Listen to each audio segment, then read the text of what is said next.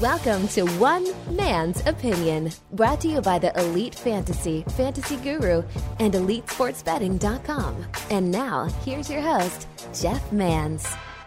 All right, welcome in everybody. It's another episode of the podcast that's sweeping the nation. New year, same old me, same old podcast. It's one man's opinion. Thank you, one and all, for making this show a part of your day. However, you've chosen to do that, whether you're uh, on the SXM app. Maybe you're downloading on Stitcher, Pandora, Google Play, iTunes, could be anywhere. We appreciate each and every one of you.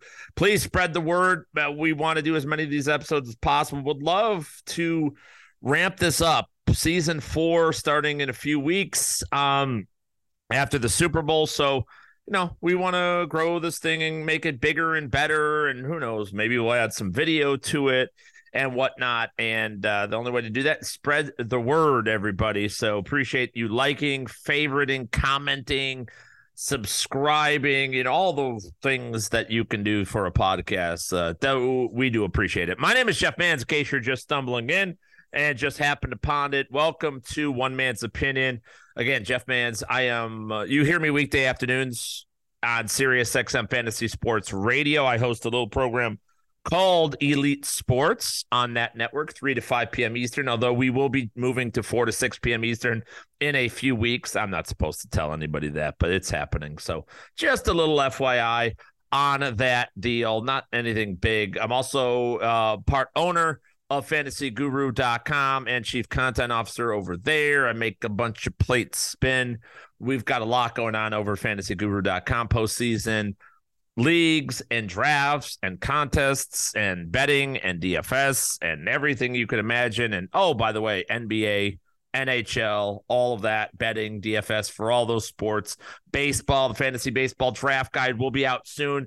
I am not supposed to tell you when because Ray Flowers does not want to put pressure on himself. But nobody tell Ray Flowers that I'm telling you it will be out Monday, this Monday. That's right. FantasyGuru.com, the 16th of January will be the day that would have been uh, my dad's birthday from back. How old would my dad have been? Uh, did not live to see that. He'd been old. Man, he'd been old. Can't imagine. He died in 1999. Uh, I think he was born. Yeah, I mean, yeah, that's crazy. My dad would have been 88 years old. Holy shit. Could not imagine that. But nevertheless, so way to bring this show down right off the bat, Jeff, huh? Um, also follow me on social media. Sorry, everybody. I promise we'll talk football. We'll be upbeat this episode. It was kind of a subdued episode last time out. Talk about Damar Hamlin. The good news Hamlin's out of the hospital completely. He went to Buffalo. He's been in and around his teammates, and just great news on that front. So, never out of the woods. It's always an ongoing battle with health problems. I've learned that over my years on this planet, but uh, we have good news there. So I'm going to be upbeat in this episode, even though I didn't start out that way. Follow me on social media at Jeff underscore Mans, M A N S, on Twitter. The Jeff Mans, all one word, everywhere else Facebook, Instagram, Snapchat, and on TikTok. Today we head to the postseason. The regular season is a wrap for NFL, for fantasy football, all that. But still plenty of ways to go, plenty of things to do. I love fantasy football. I love football. So this is such an exciting time for me. And a, little bit um, selfish reasons, I suppose, because I have less games to cover. It's let's be honest, the workload goes down, but I'm also a freaking addict. Oh, by the way, this is an uncensored podcast. That means I'm going to curse, swear, I'm going to say things you will not agree with. I will be politically incorrect. I will not be nice and sweet and kind uh, to everybody, but it's the spirit in which the podcast is intended. We're here to speak truth and give analysis, and hopefully that's what you love about this show. So if you're sensitive to that stuff, if you don't like somebody talking about yeah, uh, religion or politics or something that's going. If you're one of those people that get offended by, oh, you said something about against the Catholic Church or you said something against Democrats, well, that this isn't for you. I'm. It's just you're. We're a ticking time bomb. I'm going to offend you because you know I just tell it like it is, and I mean the best with it. I hope the best for all people, but um, I'm going to curse. So put the kids away if they're sensitive. If you don't like the words fuck and shit and boner and prick and everything else, then don't uh, listen to this show. The same for you. This is not the clean cut guy you get on Sirius XM all the time. So uh, there that is what it is. I'm going to go over my playoff predictions, my playoff rankings. I'll talk about on the program my takeaways from the season. I got a single game parlay to give you guys as well for the wild card round. I'm going to have SGPs for every game throughout the playoffs. Fuck it. Why not? I've been red hot on these things. So let's start out strong. There are a couple games I don't like that much. I'll talk about which ones I don't. You'll get one on this podcast. Subscribers at fantasyguru.com get it all. If you're not if you don't have our DFS or betting package, just go just just email them. You guys know the trick. Just say, "Hey man, I was looking to add betting. I don't have it yet. What's the best deal you could throw me?" They're going to throw you anything. It's going to be fucking cheap. It's like what 30 40 bucks the rest of the season. I mean, you got 6 7 weeks to go that's four dollars a week. And if you can't make four dollars a week with my bets, then uh you should tell me to fuck off and don't ever listen to me again. Cause that's what I do. I win you money. That's what I'm here for uh, DFS betting, all that. So uh, I'm gonna go over. I will give out single game parlay for one of the wild card, super wild card weekend games. Um, gonna talk about league formats, things like that. Some folks have requested more personal life stuff, which I love. That's that's awesome. I, I like to talk about those things. I won't do a ton of that in this episode, but it's sort of a personal life stuff. I will spend a lot of time on this episode going over my season in 2022, the the football part of it. So for me, the football season starts on June 1st. It's when our draft guide launches. It's when we start ramping up and we start drafts, future bets, best ball. We start setting everything up, and then of course the 18 weeks of the regular season, all that good stuff, the, the preseason for DFS and betting, so on and so forth. And um, you know, this was a really good season. Uh, one of the better seasons I've had, I think, ever I'll talk about some reasons behind that and I'll go over all of it. I believe in transparency. Uh, you know, if I, it's pretty easy if I sit in this chair or on XM or anywhere else or in the, the head honcho chair, second head honcho at fantasyguru.com, I suppose. If I just sit, sat there and barked down and if I didn't do these episodes where I had to go out and talk about my wins, my losses, then I could say whatever the fuck I want, right? I could do anything I want. I could tell you, hey, flipper to gibbet, fuck, that's who to start. Hey, start fucking, uh, fucking, uh, try to think of a random guy. Marquise Goodwin every week. Ah, who gives a shit? I don't care. And because there's no comeuppance, there's no, you know, there's no care put into it. I believe as an analyst, you got to go back and reflect what went right, what went wrong, admit your failures, admit your wrongs, admit you know what happened, and what do we grow? What do we learn from it? Right? These are very important exercises that a lot of people don't do. It's a little step that's easy to do, but folks don't want to do it because they don't want to admit they're wrong or they don't want to face changes. They want everything to be as it was. I will tell you, I had probably my well, one of my best seasons, maybe ever in fantasy football. Like uh, when you you know factor in the betting side of it, which is relatively new. I've only been posting bets for about four or five years now, and I, it's only been legal in my state for this the second season. So like, I'm proud of that. So when you add the betting with the DFS, with the seasonal, I'm not somebody who wants to do things that I'm not good at, especially when money is involved and especially when other people's money is involved.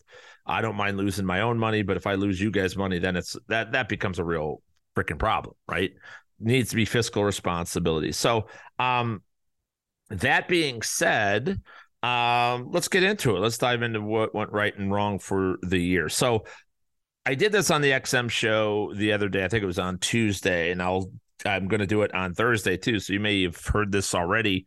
If not, I went through real quick my projected standings of the year. All right. Uh, I had the Bills, Dolphins, Patriots, Jets in that order in the AFC East. I hit that out of the park. Perfect. Bing boom. AFC North, Bengals, Ravens, Browns, Steelers. That's how I projected it. I uh, got the first two right, re- a little bit wrong on the record 10 and 7 for both Bengals and Ravens, but nevertheless, I uh Steelers were 9 and 8. They finished ahead of the Browns. AFC South. So I was dead on in those two divisions. The AFC South way off. I hit on the Titans 8 and 9. I hit on the Texans. I had 4 and 13. They were what they were four and thirteen, right? Yeah, I think they were. I don't have it in front of me. Whatever. You guys could fact check me on that one. Um, I'm looking at my actual recording. I, I, kept my standings right for the season right in front of me. I'm at the desk I do the radio show on all season long. And that's just how it uh, you know, just to keep it. They were 3 13 and 1, Houston. There we go. Um, but I was wrong. The Colts, I had the Colts as the number one seed in the AFC. Yikes. I had them at 12 and 5. They were 4 12 and 1. I mean, I missed monumentally on that one. Why did we miss on the Colts or why did I miss on the Colts? Well, I thought the division would be shit. It was. Tennessee regressed massively. Texans weren't any good. Jaguars a little bit better. I'll say this the Jaguars are only three games better than I had them. And it was good to see it. I think a lot of that has to do with the Colts downfall. The offensive line. That's it. Why did we get the Colts wrong? I was wrong on the offensive line. It's funny because I went back and read some of my preseason content, and even I talked about the Colts offensive line was mediocre down the stretch. I talked about last year with Ryan Kelly, things he went through the starting center with his wife, and they lost a child and all this stuff down the stretch of 2021. So I was a little nervous about the offensive line, but I didn't put that into effect. I still Jonathan Taylor one. That was a miss.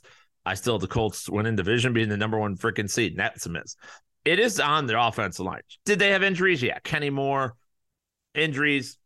Matt Ryan didn't play as well as I thought he would, but I think he would have, would have if the offensive line was better, as good as it was. Quenton Nelson, you can go fuck yourself with your reputation. You got to play better. Nelson's still good but he's the only plus guy in the entire offense line. The rest is dog shit. So that's a miss there. AFC West, I'm very proud. We had the AFC West on the cover of our draft guide over at fantasyguru.com. So I, I'm damn proud of the way that shaped up. Now, it was not nearly as high flying as I thought. I thought Denver would finish third, and I have the I had them as the seventh seed in the playoffs. I had the Chargers winning, Chiefs second, Broncos third, Raiders fourth. So order of finish, not it was all over the place, but not, not overly bad. The Chiefs, though, going from 11 and 6, where I had them to 14 and 3, much better. Chargers being a playoff team, though, was solid. And then I had the Broncos not being nearly as bad. What did I miss on with the Broncos? The coaching. And that one's personal. I do coaching. I know these guys. I look at their lineage. I'm like a horse trainer, but or a horse uh, whatever they call them. Not, instead of studying horse semen, I'm studying the DNA of. Well, let's face it, I'm still studying horse semen. But that keep my private life out of your mouth.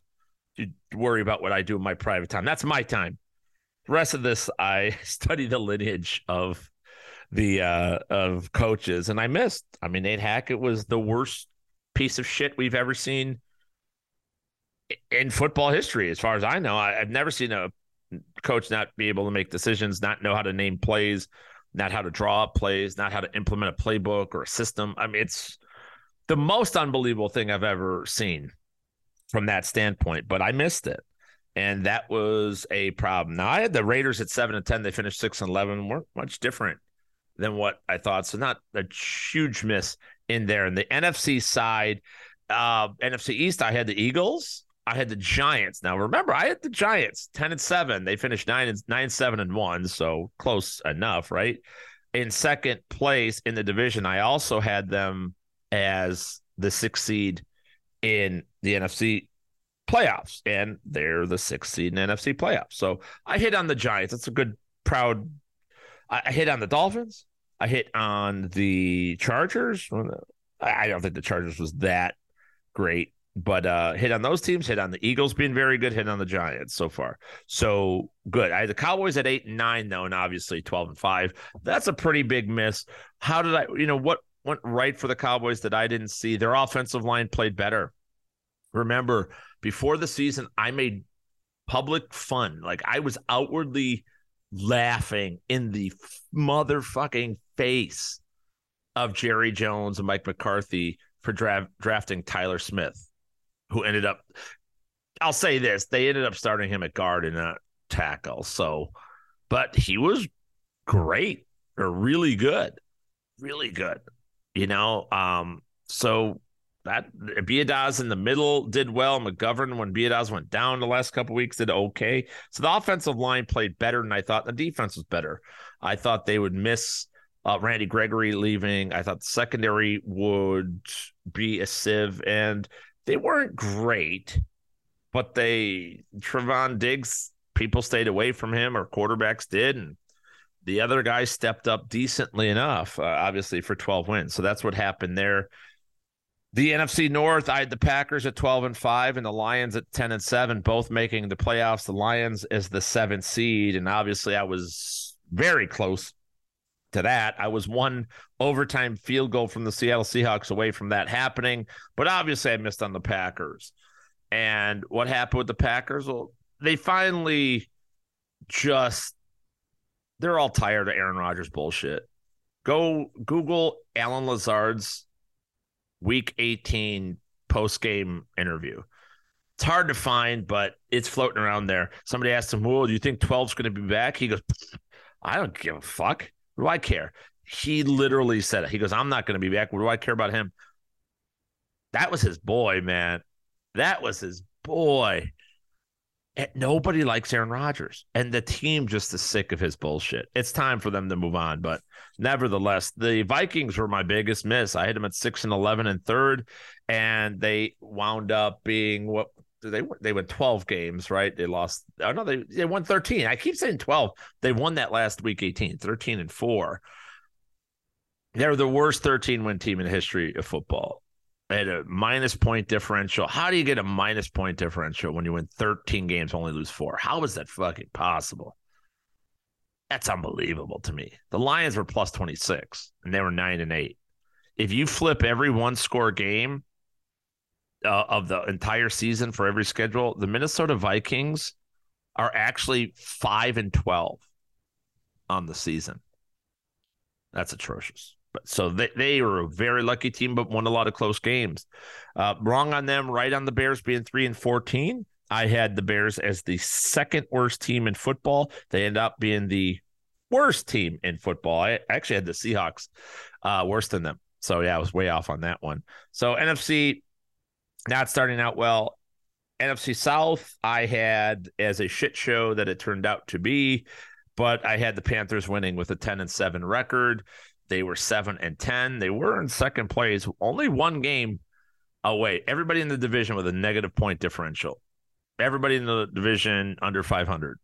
I thought the Panthers would do all right. Matt Rhule obviously fired. Steve Wilks, if only Rhule didn't play the season, Panthers probably would have been 10 and 7. Saints, I had it nine and eight. Bucks at eight and nine. Falcons at six and 11.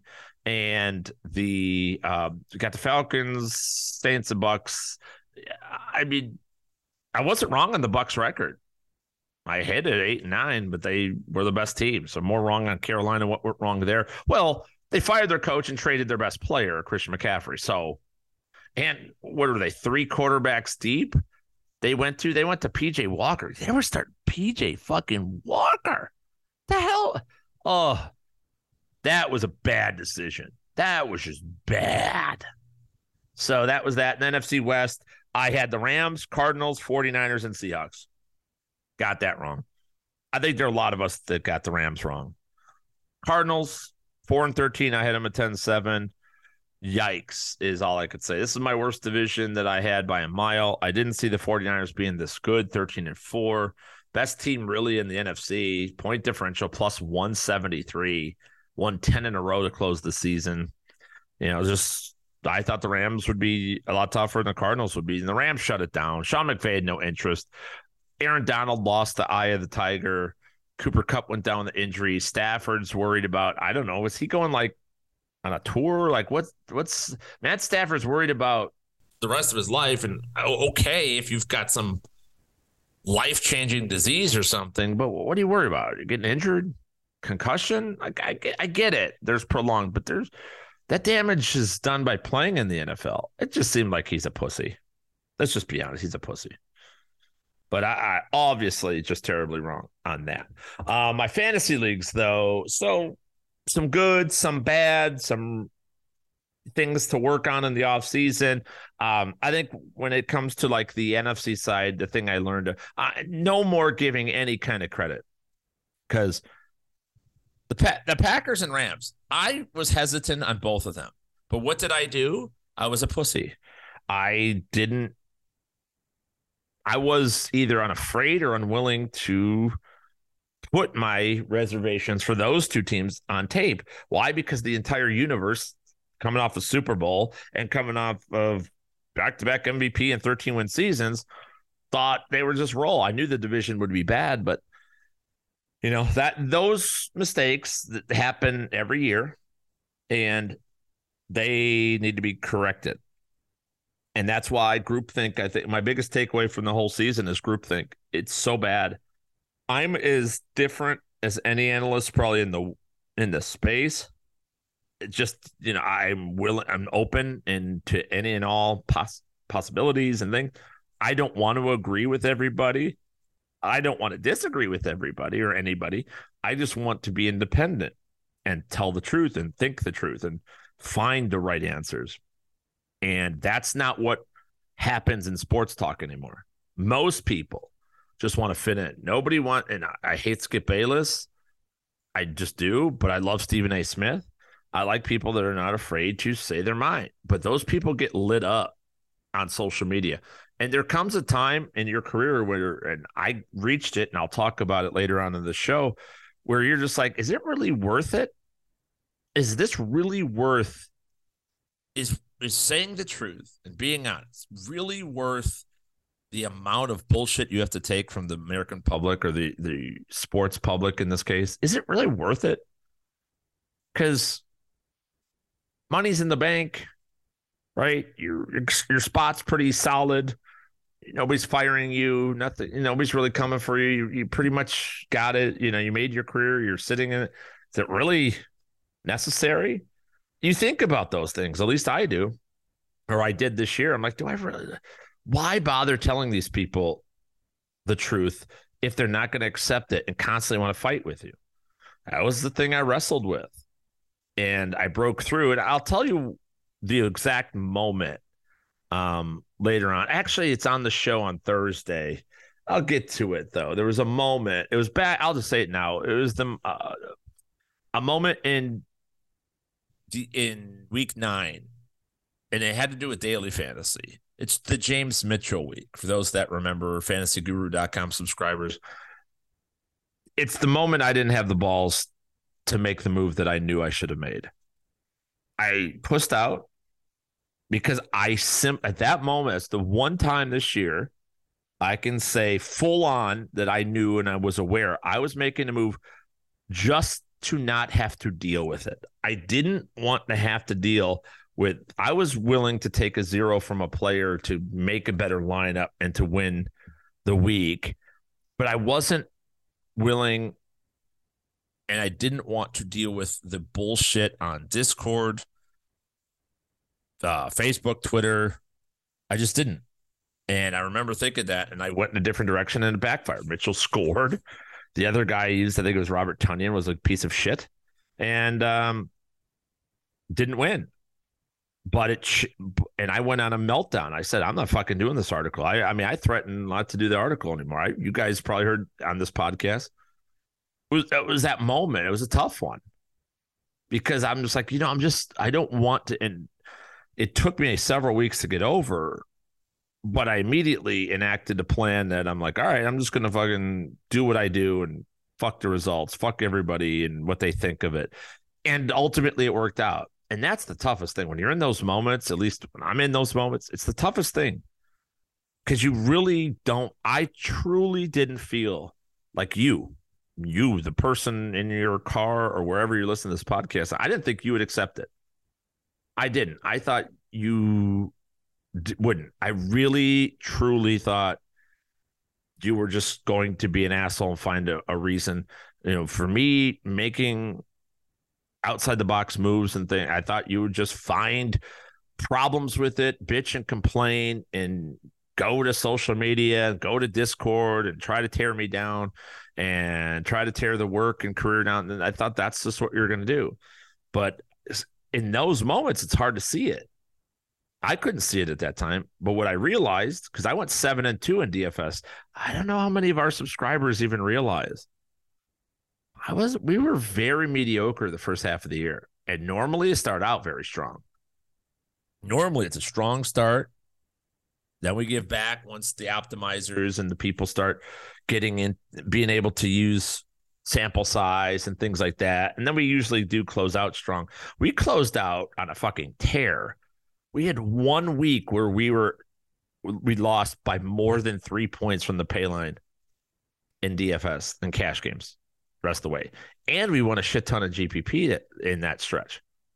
Nine weeks of the season and it happened smack dab in the middle of the season, ironically enough, where I, that meltdown happened. Um, so, and that's where I decided to say, fuck it, I'm just doing this. And then you guys all accepted. You guys are great. You know, well, not every single one of you, but the majority of you guys get it. You know, and I have to remind myself, it's what you want to do is win.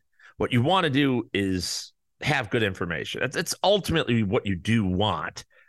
And the, the problem is you're not willing to accept outside the box thinking right now because everybody just sits around waiting to be offended, waiting to be call somebody out, waiting to cancel people. And I know there's a good percentage of you right now. They're just waiting, waiting for me to say something that you could get offended at instead of being an adult and saying, Hey, yeah, I just disagree with that guy.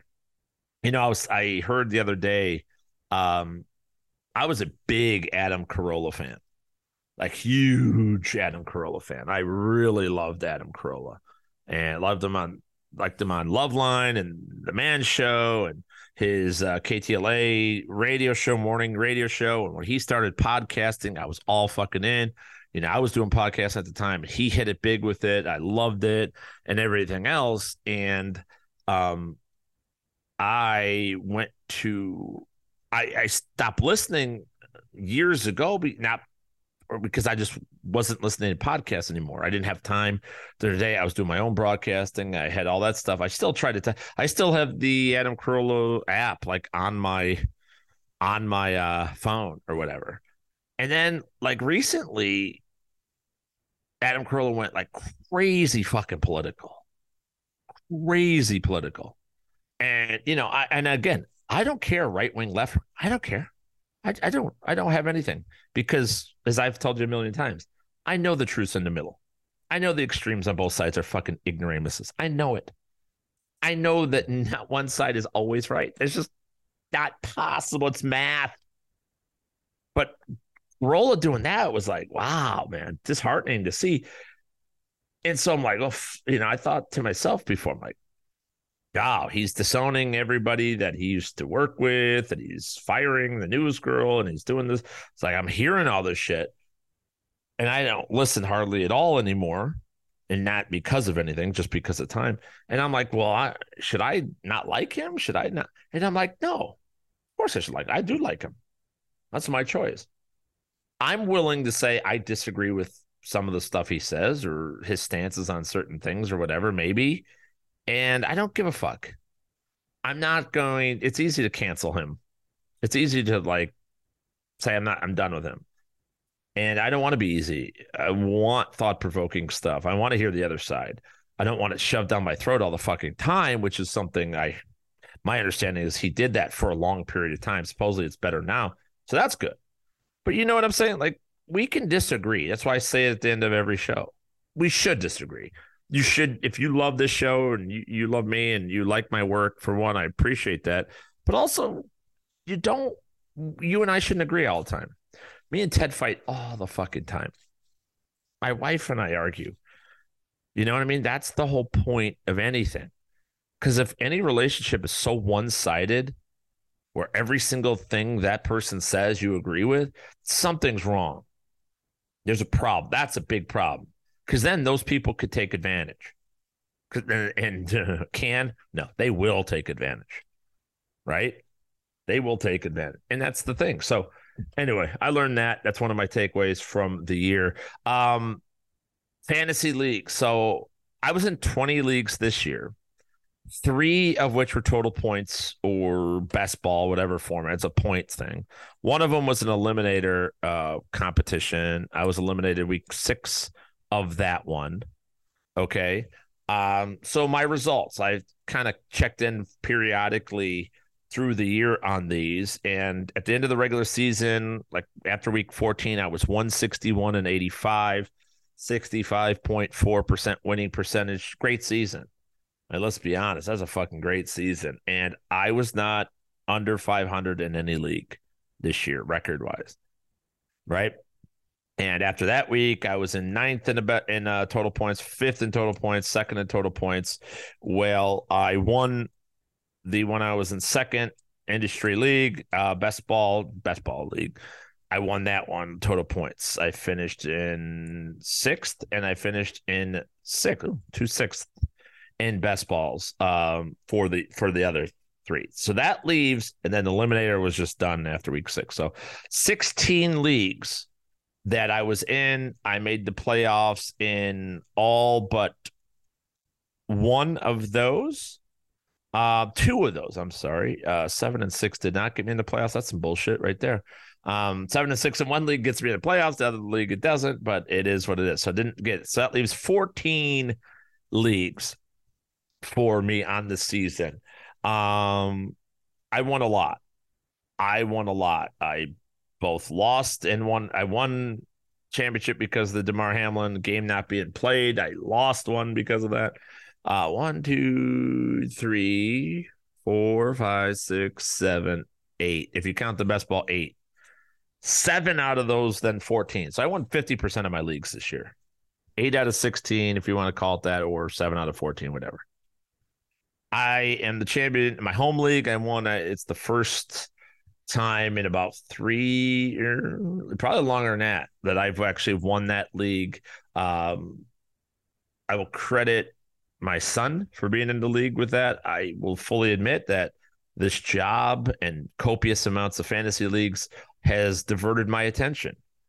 And it wasn't front of mind for me. It wasn't the thing, you know, and I love my home league. I don't want to poo poo it and shit around because I love these guys. We've been 25 years and strong and stuff. I do love the fact that everybody in it now, Ray Flowers, Ted, Phil, and Armando Marsal, and you know, then Ted's family, my family, my nephew, now my son, you know, even Adam and Eric, who are great dudes.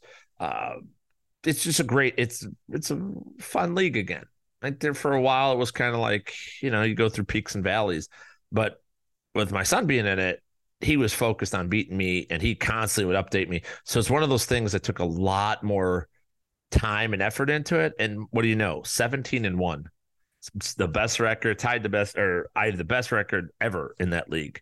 There was another one that didn't win week 18 because we play all the way through and most total points all that. So that i'm pretty proud of that one.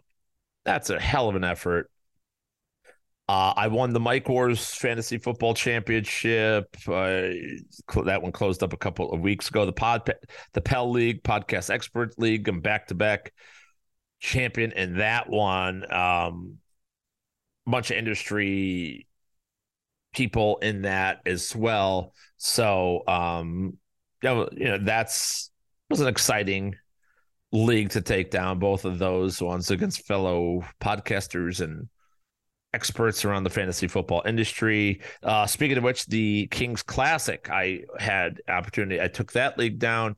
That one, you know, what stuck out to me. Oh, I should say that the Pell League is a. Um. Oh, that one was a, no. Which one? Yeah, that was an auction league, and it was a all flex league. Like that's one with all flex options, which I love. I love that you could build your team all different ways. You have to start one running back, one wide receiver, and then everybody else is a flex. No tight end spot, all that. So that I love that. Kings Classic, uh, Matt Donnelly uh, beating the championship game, but great dude, tremendous competitor. I, what I loved about that one was that he and I, neither one of us were. What I love all all my league. Now the Mike Wars in the Pell League was like I was ten and four going into the regular season. So those are pretty good, pretty decent. But every other league, eh, IMFMI was the home league. I was pretty good at too. Every other one though, Kings Classic, I was nine and five. I was the sixth seed, I think, or, or fifth or sixth. Oh, I think I was the last seed in this one. And Matt Donnelly, the guy that I played championship, he has the same record, nine to five. And we were the last two ones in, but we were the ones in the championship game at the end. And um so yeah, yeah, I was the I was the fourth seed. And Donnelly was the third seed. All right, so we I was lying. I wasn't that bad, but you know, real close. And there end up winning that thanks to Mike Evans on that one, and uh, that was an auction league. Okay, an auction league in which I lost my two best players in Javonte Williams, or highest price players, Cooper Kupp and Javonte Williams.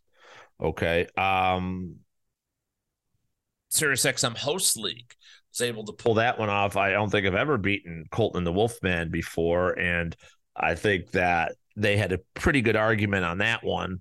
Uh, that they had, I think Tom or Joe Burrow the final game, and I was up like 20, but they had Burrow. So they're that one I got lucky. And that's another one. I was eight and six. Not a great team. Not a great team, just solid at the end. Nothing nothing tremendous, nothing but guys like Patrick Mahomes who carries you through. And he's the he's the guy I had in the Kings Classic, Mike Wars. I mean, these were that was my guy. Led me all the way. So uh, another XM host league title, like that's my fourth in the 11 years that we've done it or that I've been invited to them at least. I'm pretty happy and excited about that. Pretty proud of that one. Um, Listeners League. Oh, now that one I'm real proud of. Another league that I'm not a great team, or it's the Elite Sports Listener League, and definitely not the best team. Was was nine and five. Went on a run at the end. I think I was five and five. Won the last four uh, to get in to the playoffs, and then was hot in the playoffs. And you notice the pattern I'm talking about? The pattern I'm talking about is be hot at the end. You win the championship. The last is the end.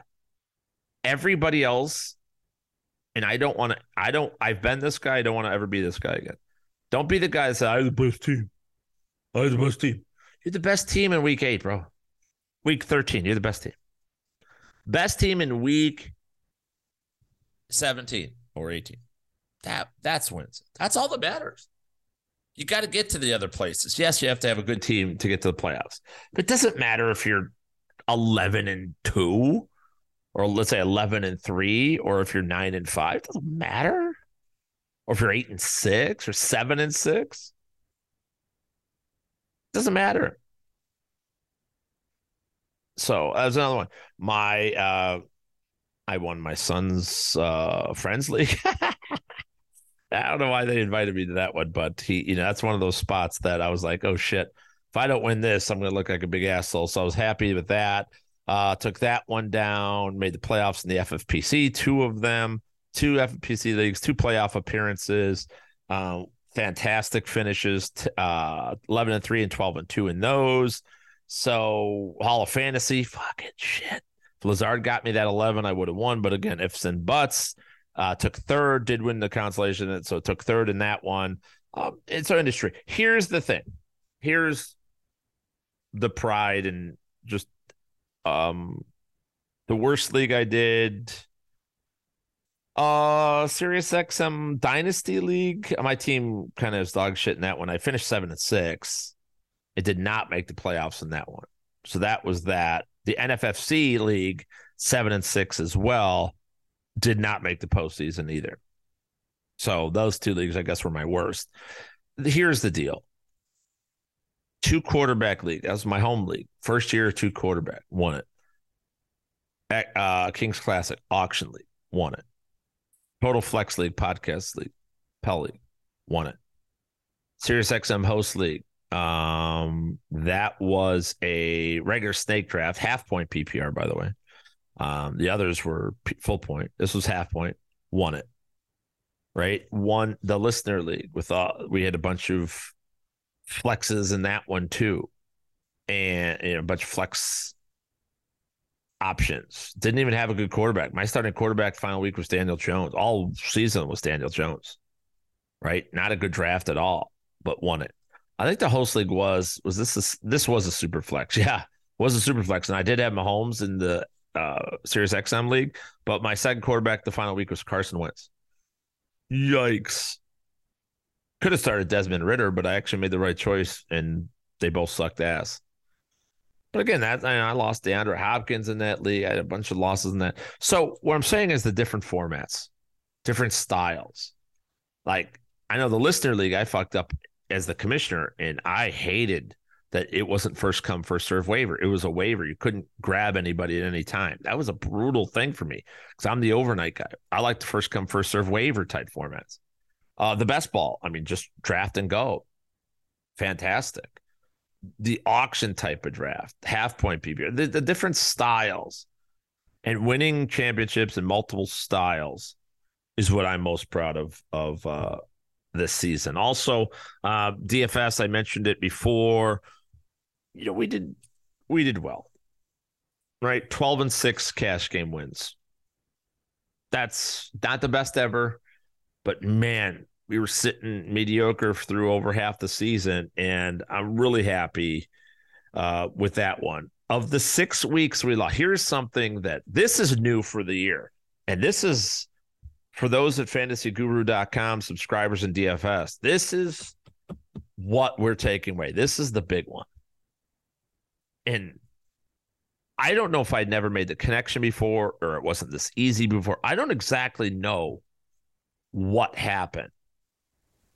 But I do know that um I know that of the 6 weeks we lost, we won 4 four times in GPPs. All right. Four out of the six times we lost in cash, we won in GPP that week. That means two weeks only out of 18 where we weren't either making money right at like or close to it, or we didn't lose our ass, let's say. Two out of eight fucking teen. That's incredible. Only one seven of 18 cashes in GPP overall. So I mean, three we won, including Week 18, which was a just we smashed everything. Thank you, Isaiah Likely. Thank you, optimizers who suck and don't know anything about fucking football. Go ahead, beat Baba beat your assholes. Go ahead, fucking pieces of shit. But anyway, uh, 7 18, that's a good year of GPP, by the way. Seven eighteen is really good. The best I think I personally done. Although 2015, I was red hot, so I don't maybe, but I, I really that's that's it. And I learned this, and this is where the last few weeks of the season, including week 18, where I post the GPP core for. And all I did, you wonder how we do I just figured out. Work your ass off, grind on cash games, find out the best group of players to be invested in that week, get the best four players to build around. And then if they were to wet the bed, it's like a hedge. Use those in GPP. That's it. That's the fucking secret. That's the holy grail. So yeah, we're going to be taking that into 2023 big time. I'm excited about that. Uh, betting uh, overall record as we stand right now 164 wins, 144 losses. That's a 53.2% winning percentage. That's plus 26.05 units. That's a bad winning percentage. I don't like that. But no buts. No. Because when I say but, it means I'm qualifying something. I'm not qualifying. I want to let that sit. I'm pausing for effect here. Right. So no Sean Engel, producer. I don't. I'm not going away from the mic or I'm not being quiet. I'm I'm pausing for dramatic effect. the um 53.2, so over 500, solid. But I'm happy about 26 units up is big. That's a lot for a season. But here's the thing. And this is what I was going to. I learned I figured out the betting angle what I was good at. I don't know why it took me a while. It was after week 7. So from week 8 on, my record was 113 and 72, which is a 61.1% winning percentage. Much better than I had been previously. All right. So, and the unit numbers, it's what what happened is I realized what I'm good at is game scripting and game analyzing, and that's the single game parlays, the SGP, Mr. Plus 130. That's what I am. That's what I should be doing. And in perpetuity, that is what I'm going to be doing. Props are hit or miss. We take our chances, take our early in the season props great, or late in the season sucked, just in general including mine. But so now everything you do, if you struggled this year in seasonal fantasy, in DFS, or in betting, please don't take what I'm saying to you right now. I don't mean to be gloating or bragging. This is a show I've done to go back over every season. I've always did the show. Even my I sucked ass. I had some down seasons, especially on seasonal. Okay. This is not meant for that. It's not about, oh, Jeff just bragging about shit. No. You need to grow from it. What do you learn? If you don't take something away, if you don't learn, if you don't learn from a mistake or from a loss, then it wasn't worth doing. And you'll likely repeat it again and again. If you just think it's just a problem I have with parents. Parents always they, we raise our kids to think they're so fucking special that they can't do any wrong and then they go out into the world and they think, well, huh, I don't know why this police officer has a problem with me urinating in a playground. I everything I do and all my decisions are always right according to mommy and daddy. So what's the problem? And as much as we don't want to admit it, some of that is us. Some of there's us, you, one of you out there, one, a lot of you out there. Your parents screwed you over because they're too kind and nice and that's great. They're good people, but it, you got raised to thinking that you're just inherently good. What if, for a moment, you were capable of making mistakes and every thought and feeling you had wasn't right? What? Oh, that blows your fucking mind. Yeah. You go through it. You get smacked on the Pepe, and you move, you learn something. I learned it, and I mind you, my betting has been fucking good. I've been a good and profitable NFL better for five years running before this, right? Documented on the airwaves, on the websites, everything. I'm trying to dig up my numbers now. I, I, I have it here somewhere, but I'm not going to go dig through papers while recording. You know, it's, I think that I learned something and we pivoted. I learned something on DFS and pivoted. I got through some struggles, went through slumps, and we got through it. And now, by way of getting through that, now we know where we went wrong and what we do right. And now we could just use the right and keep going. It's the exact same thing that I figured out in DFS years ago. I won $350,000 in like a six month period in DFS, two live final victories, Went back the next year. I took third in another live final. I was fucking rolling. It's the height of DFS, man. I was the fucking king for a while. And I realized I'm never going to keep up this pace. The people that were competing against in GPPs and tournaments, these guys were willing to finance hundreds and thousands of dollars in order for their play. I was never going to do that. I was never comfortable with it because I'm a bottom line guy. I'll take my double up and please and thank you. And so I made a change. That change likely saved my career. It probably saved my marriage because uh, I would have fucking been chasing forever. And sh- my wife never would have understood why I was throwing hundreds of thousands of dollars to try to win some bullshit things that I already won. They would never see that. And rightfully so. So it changed my life. And that's what I hope to pass on to all of you guys is that find your way, find your comfort level, and let's hammer it. And when you're wrong, say you're wrong, but see why and figure out the way to get on the right path. We did it. And we did it in all three forms of fantasy. I'm very, very proud of that. All right. So there you go. All right. I am uh, talking a lot about the past. Let's look at the future. NFL playoff time is here. You guys, if you're downloading the show on a late Wednesday night or early Thursday before the Elite Sports Show on Sirius XM, you're going to get a uh, glimpse of where I stand with my playoff rankings. First thing to do playoff fantasy football, a lot of different ways to play. My favorite is the one and done. Now, what's a one and done? You can set a lineup however much you want. I think for the listener league, I do nine players, one quarterback. I do kicker and defense because it's the postseason. Fuck it. Well, two running backs. And then I go two wide receivers, two flexes.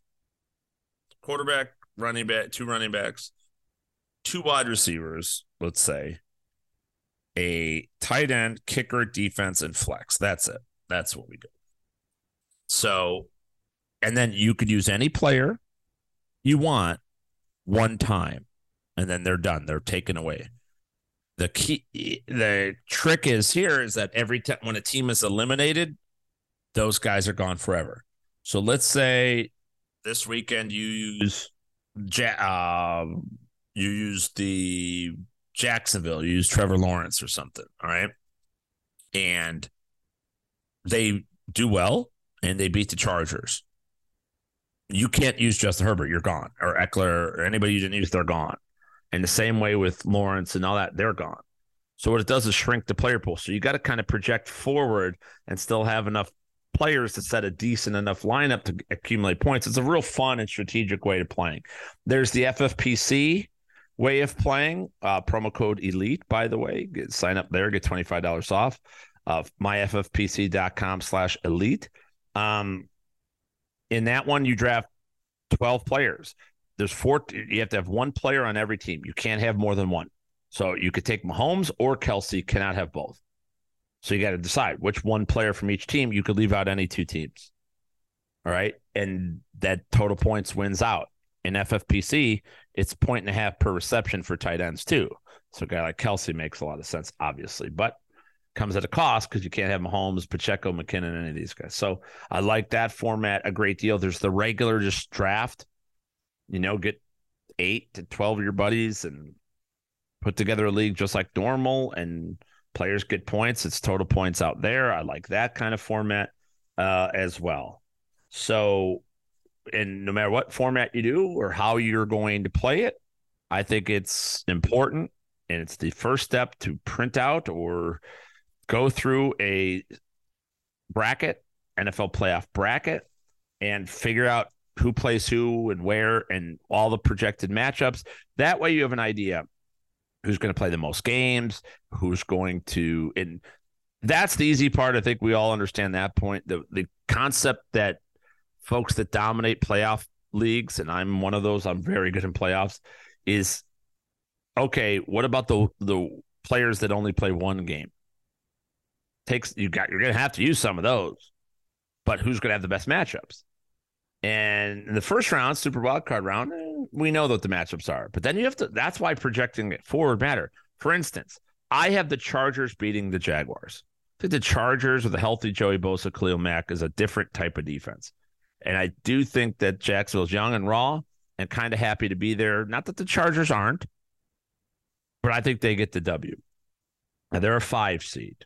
In the three six seed, I got the Bengals beating the Baltimore Ravens without Lamar Jackson. Even with Lamar, I don't think they could. They don't have the firepower of Cincinnati. So I think Cincinnati gets the victory there. I think Buffalo disperses of Skylar Thompson and the the Dolphins. So for my second round, the AFC, the five seed Chargers will play the one seed.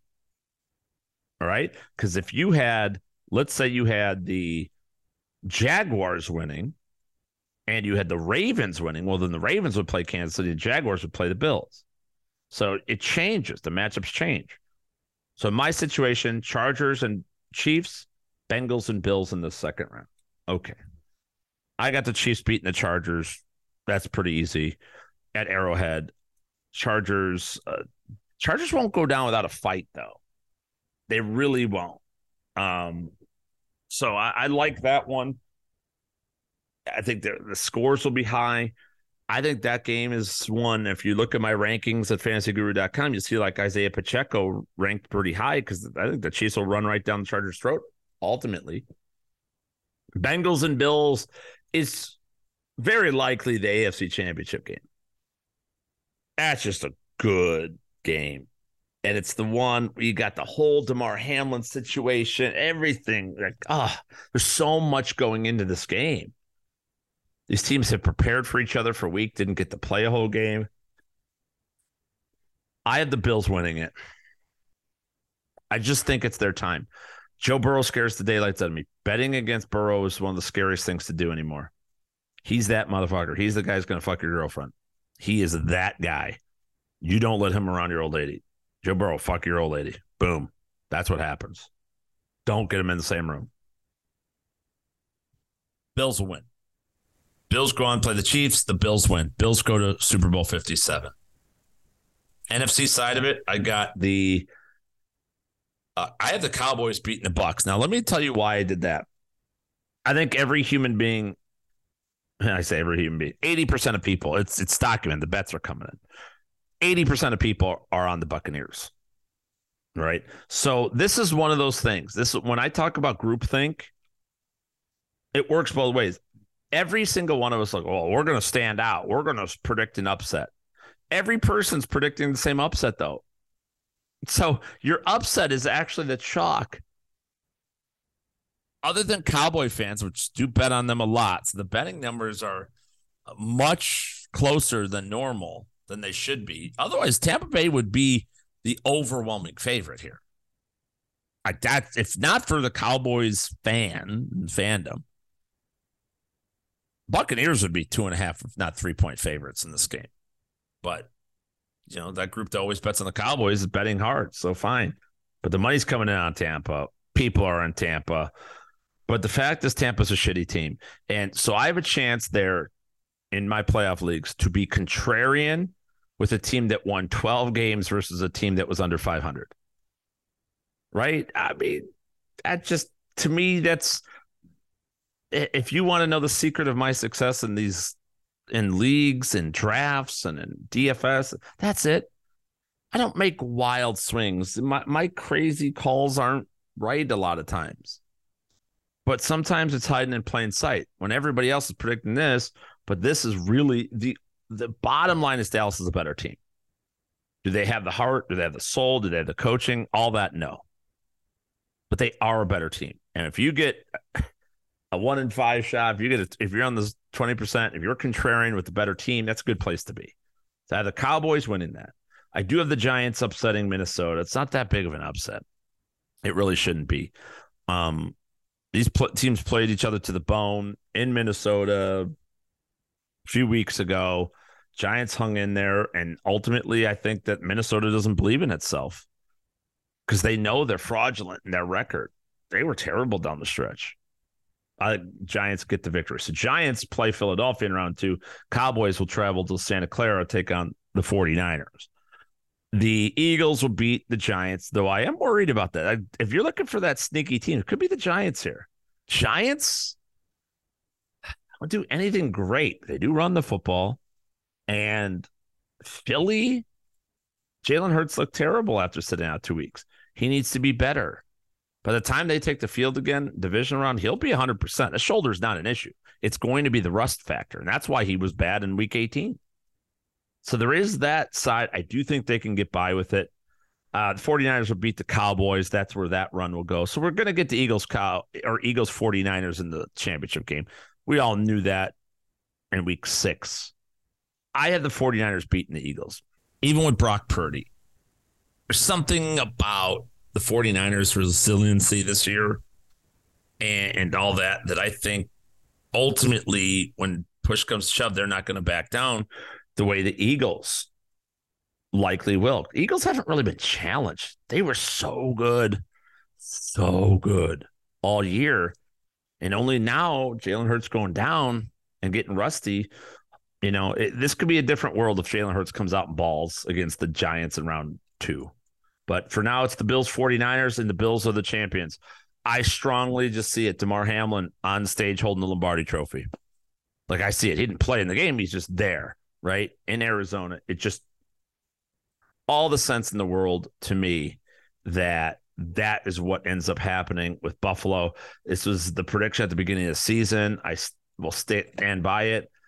They've been through a lot too. They've got problems. Bills could be eliminated in the second round easily, or they go all the way. AFC is a tough one, but that's the that's the way that I have it playing out. And thus my rankings are posted over at fantasyguru.com. And that's why I have some of those guys. I like players like Pacheco. So when it comes down to that, just because the team is playing a little bit more doesn't necessarily mean those players are going to play or score more fantasy points, right? That's not how this goes. I like Pacheco versus the Chargers and Bills more than I like Devin Singletary against the Dolphins, Bengals, Chiefs, and 49ers. Two games versus four, and I had Pacheco higher. Right. And a little bit of an edge. With the Chiefs, for me, the, the dangerous teams are the Chiefs. Duh. Bengals, duh. I don't think anybody, I don't think there's any danger in the NFC. I just don't. Maybe the Giants, but they could, they're expect to be eliminated this round. It's the Eagles and 49ers. So you can hedge a little bit by using a, a person. So, like Pacheco's my guy on Kansas City. Whereas if they make a run, this guy's going to play a huge role because of it. Say like the Giants. If you expect the Giants, maybe the Giants are your surprise team. Well, then Saquon Barkley, Richie James should be right on your Darius Slayton. Those should be on every playoff team you do.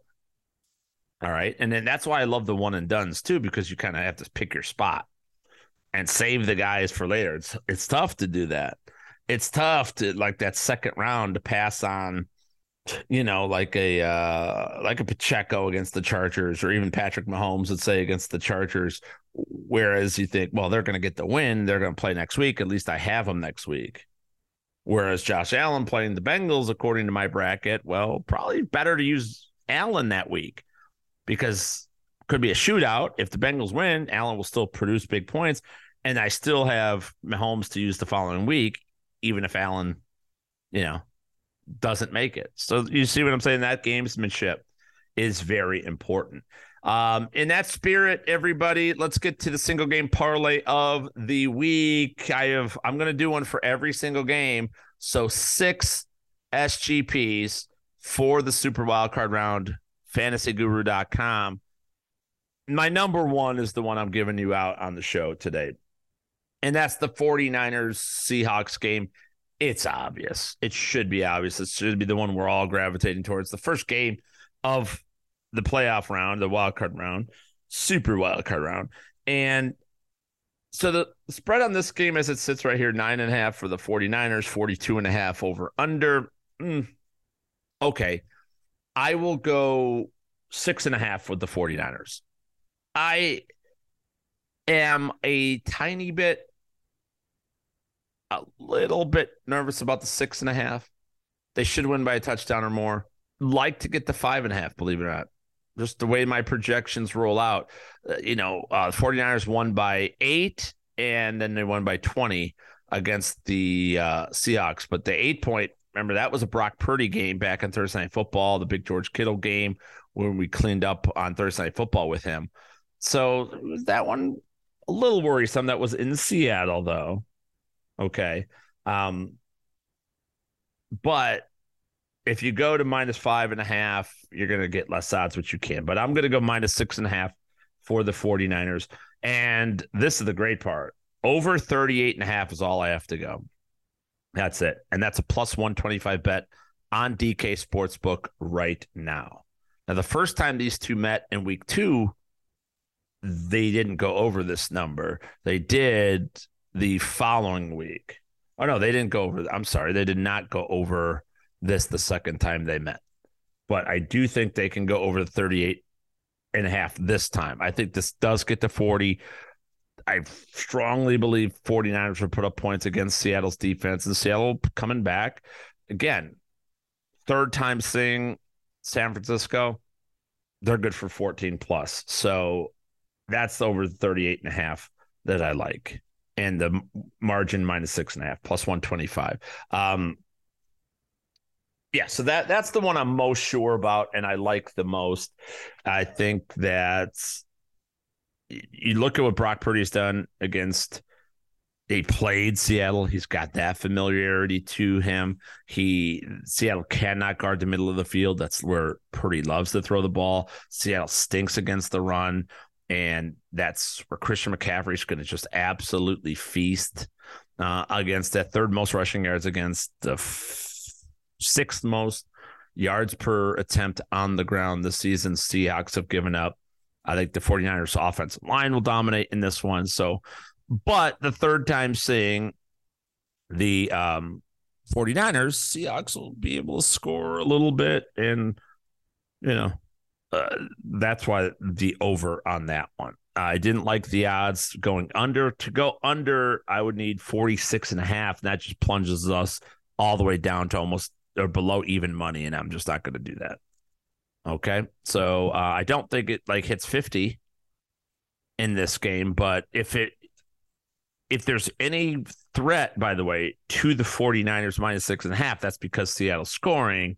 I, we all have no. See, do you see how I weighed that? I explained myself before on the SGPs, but um, if there's a threat to it, on if there's a threat to one side of your bet on the single game parlay, you want it to benefit the other side. You see what I'm saying? and that's why this is the one to make for plus 125 so there you go. Um upset of the week i guess i'll you know i'll go with the giants over the vikings. It's too mainstream to say bucks over cowboys. Maybe i should just say cowboys as an upset just to uh, be a little bit different so there you go. If you want in our listener league, you have to tell us why at Jeff underscore Mans at Ted Schuster, at Patio Joe Ref. Those are the guys. It's Ted Schuster and Patio Joe, our guy Joe Baldino. That is, they're commissioning this league. I'm setting it up and getting the word out for them, but um, you're gonna have to really suck up to them in order to get in. But uh, happy to get some one man's opinion listeners up in that fold and uh and, and, into the contest. It's always fun to play against you guys as well. I will be hanging out in the man's cave over at fantasyguru.com. That is our Discord room. It's been a tremendous season hanging out with you guys. I'm glad we set up the man's cave. I'm glad we can interact. It we had some bumps in the road mid-season, but I think the winning has played out. The tempers have all settled down I think the pressures of the holidays, everything has soothed everybody. It's been a great vibe in there the last few weeks. We'll keep it going throughout the playoffs. And speaking of playoffs, not just single game parlays, we aren't stopping there. Not just bets, sides, and totals. Uh uh-uh. uh Live in game betting. I will be hanging out. I'll tell you at least one game per weekend. Probably it'll be multiple games, but from one game, I'll sit there the whole time. We'll bet it. We'll talk about it. We'll make money on it and uh, we'll be rolling everybody. So it'll be a fun time. Don't be a stranger over at fantasyguru.com. Remember to follow me at Jeff underscore Mans on Twitter, the Jeff Mans everywhere else, Facebook, Instagram, Snapchat, and on TikTok. That's going to do it for episode 145. We are on to the postseason, everybody. Hopefully, this season found you well, happy, healthy, profitable as well. If not, we get still got time. We got about six weeks to go to get those profits where we want them to be. Everybody, you may disagree with some or maybe every damn thing that you heard on today's episode. And it's perfectly all right. Why? Because we're all adults, and it was just one man's opinion. We'll see you next time, everybody. Deuces.